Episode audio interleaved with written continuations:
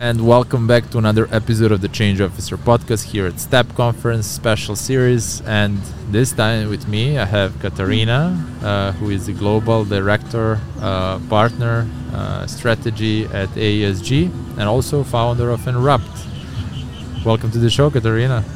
Thank you for having me. Thank you for taking the time. It's been a long day for you and for me, uh, but it's exciting to have you on, and, and the topic that we will be discussing is quite quite exciting as well.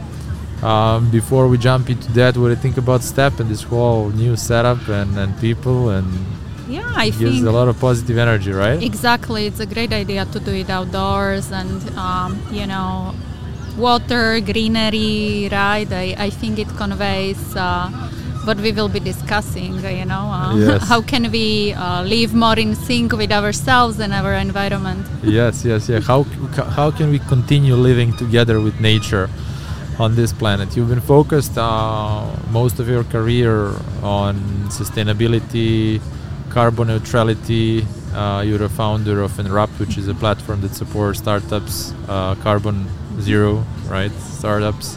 You've been in that space. How did that space change over years? Well, exactly. You know, I've been looking at elements of it that relate to energy, right? Uh, because in any way that you touch on these topics, uh, somehow you come to energy, to resources, right? We need energy for our lives. Uh, we need to produce it. We need to use it, and it has huge environmental and, uh, and sustainability-wide impacts. So. 20 years of career, I, I will admit. Um, and and I'm so lucky because after 20 years, uh, some of the topics that I've been working on for such a long time and they have been marginalized today are becoming mainstream, right? So what we are seeing is that um, anything that has to do with uh, production of renewable energy, uh, energy efficiency, you know, uh, circular circular economy principles, environmental protection uh, via the, the agenda that we hear about sustainability, environmental, social, and governance principles, uh, they are becoming mainstream. They are becoming part of uh, you know any business, and uh, I approximate it to what happened with digitalization. You know, when you think about it. Um, 10 years ago, right, everyone was like, what is this? what is data? What is digitalization? And today, a business that does not consider digitalization, you know, you would think it's it's an you know they have ancient structures, they are not up to date. So that's what I believe that that's what's happening with sustainability, right? Uh, we already see it, but definitely, you know, a decade from now, any any business that won't have We'll have sustainable uh, uh, agenda, yeah, right? you will think they are uh, outdated, right? Like, you will be like, you, and that's what we see now, right? Like investors are asking, customers are asking, government is asking, uh, technology Becoming a must, making- right? Yeah, yeah, exactly. when you look through the lens of this region, which hasn't been the most sustainable over the previous years, but very promising future, right? A lot of opportunities for growth in that area. Like what the in line with the work that you do, what can you see? Yes, I. Um, and I was thinking back on times when I started. I actually started working as uh, as an officer in the European Commission uh, right. in the portfolio of energy, and back then I was administering uh, uh, European Union collaboration with this region, right? And um, back then it was very hard to defend that we want to work on clean energy with uh, UAE and Saudi Arabia. It seemed like a ridiculous idea. And look where we are now, right? Uh, one of the lowest uh, levelized cost of electricity for renewables are coming from UAE, from Saudi. They both committed to net zero path. They both were very ambitious renewable strategies, energy efficiency strategies. And yes, you can say they are very early on in their journey, but um, you know they they are. Uh, they are looking at it very seriously and they also have the economic resources behind them but also they have the necessity right? Uh, until now their economic models have been linked to oil and gas so it's not just nice to have for them. For them it's a question of uh, you know continuity of their economic business model finding new ways how to go about uh, things you know 15 20 years from now and that's why i'm so bullish about the region. But it's also linked to the bigger transition that we discussed you know it's about where we all find a value in business and we all had to reconsider that during the past two years right uh, you know how, how do we create value in business and we don't look at it anymore just as a monetary value. We are trying to find uh, to define this this new New, value. definition of yeah, value. yeah. What is value? How do you define value?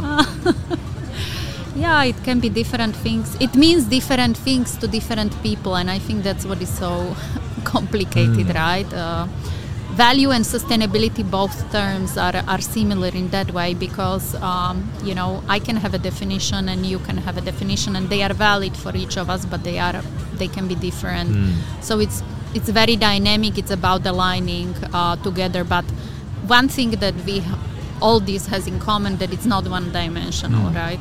So it's monetary, but it's also about people, people within the company, people outside of the company. It's about the environment, meaning, you know, the physical, but also digital environment, right? So, you know, it's very fascinating to to realize that you know while we say that globalization might be over in some way we have become more connected Mm. to things that are outside of our companies and us as individuals right so um, yeah so the, these these are the dimensions that i've mentioned right Yeah. uh, monetary uh, people environment um, physical or digital environment that we are surrounded by and then everyone has to define it in their own terms Tell me more about the, the, the platform that you built Enrupt. Uh, what was the. Yeah. the, the, the purpose of that? Well, how did you come up with the idea to start the platform? Yes, Like where do you see the opportunity? Well, I mean, Enrupt story is very similar to the story of the, the energy sector and this transition Mm. because when I started Enrupt, we were talking about three elements of the transition digitalization, decentralization, and decarbonization. And uh, back then, maybe we called it decarbonization or clean energy, right? So I, I thought, well, I want to work with startups that connect with all these three elements, right? Uh, the energy transition was very much about finding decentralized models for, for energy services, right? We and we are still thinking about, you know, a building that doesn't need energy inputs, right? uh, that has uh, very localized uh, sources of energy and so on. And you know, we talked about microgrids and how they are applicable um, in different parts of the world. And uh, um, that was five years ago already, right? And things have changed. Uh, things have changed, especially in terms of how we call them. Yeah, yeah, yeah, yeah. right? I am sometimes joking and.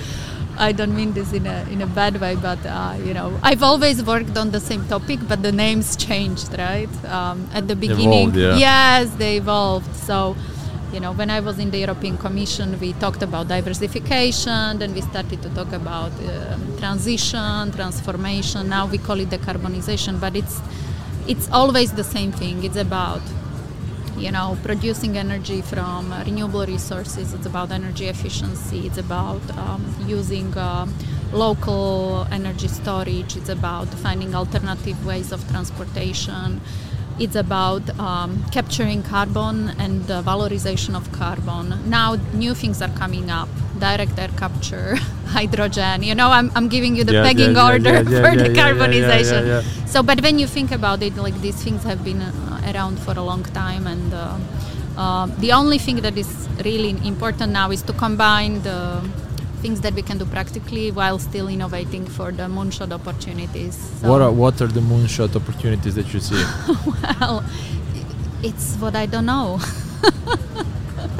Seriously, right? I mean, um, that's one thing that we all agree on, and that's why you have, you know, Bill Gates and um, uh, Jeff Bezos and anyone else who has money innovating in this area is because we know that we don't have all the technologies that we need in order to reach net zero. We just don't have them today, right? So when Where, you in which space do we do we lack technology? Well, I mean, when you look at the big chunks of where the emissions coming from, you know, Mm. we, we, we, we know more or less what we need to do in buildings. We know more or less what we need to do on the energy production side. Now we are focusing on, we know what we need to do in transport, not all parts of it, right? Um, land transport, we know electric mobility, but we are looking into shipping, aviation, uh, and the, the other big chunk, which is not so well addressed, of course, is industry, which is super important, especially in this region, right? And that's why everyone is, you know, jumping on the bandwagon of hydrogen because that could be solution to, to some of the problems of the industry.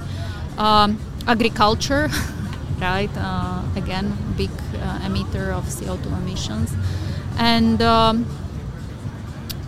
of course the whole circular picture. You know, uh, there has been a lot of content, especially over the past two weeks, I've seen about whether we need to find ways how to consume, uh, you know, while using renewable energy and so on, or whether we need to consume less, right? So it's, you know, just about finding a new way how to live, how to use resources more wisely. Mm. You know, uh, do do I need to have 10 t-shirts and each costs one dollar? And they've been produced by kids who are paid 10 cents a day. Or do I prefer to have a t-shirt that costs 20 that's uh, dollars and uh, that's a know, big uh, yeah. that's a big question. Yeah, yeah yeah. yeah. It's it's a big it's a big uh, customer question but it's a big industrial question mm. as well right? Mm. Um, if you were to be given the role of the chief change officer mm. of the region, what would be on top of your agenda to change? Oh, I mean, I would be doing what the people in this region are already doing. You know, it's education. All right. Because it's all about the people. It's all about the people. We have the technology, more or less, right? We know mm. what to do, but it's about people. It's about changing mindsets and it takes time. So I think they, they got that right here, right? They are, they have been doing that for decades, and we are starting to see the fruits. So like what's happening today in UAE and Saudi Arabia, it's not a surprise, right? They've been preparing the grounds for a long time. So absolutely. Well, we are happy to be here and witness this from the first row. Mm-hmm. Katarina, thanks for taking the time to be on the change officer. Thanks for having me. It was a pleasure. We could go for hours, yes, but we, we, we, we, need to set up a different session for that. yes. Uh, we gave everyone a taste of, of you are bringing to, to the table, uh, sure. and we hope to talk to you again. Okay. Thanks, Katarina. Thanks, everyone, for staying until the end. Uh, I hope that you enjoyed this conversation as all of the others before. We have just a little bit more of the STEP conference, and then we'll be a wrap, and we'll see you on a on a different event. Thanks, everyone, again. Thanks, Katarina. We'll stay in touch.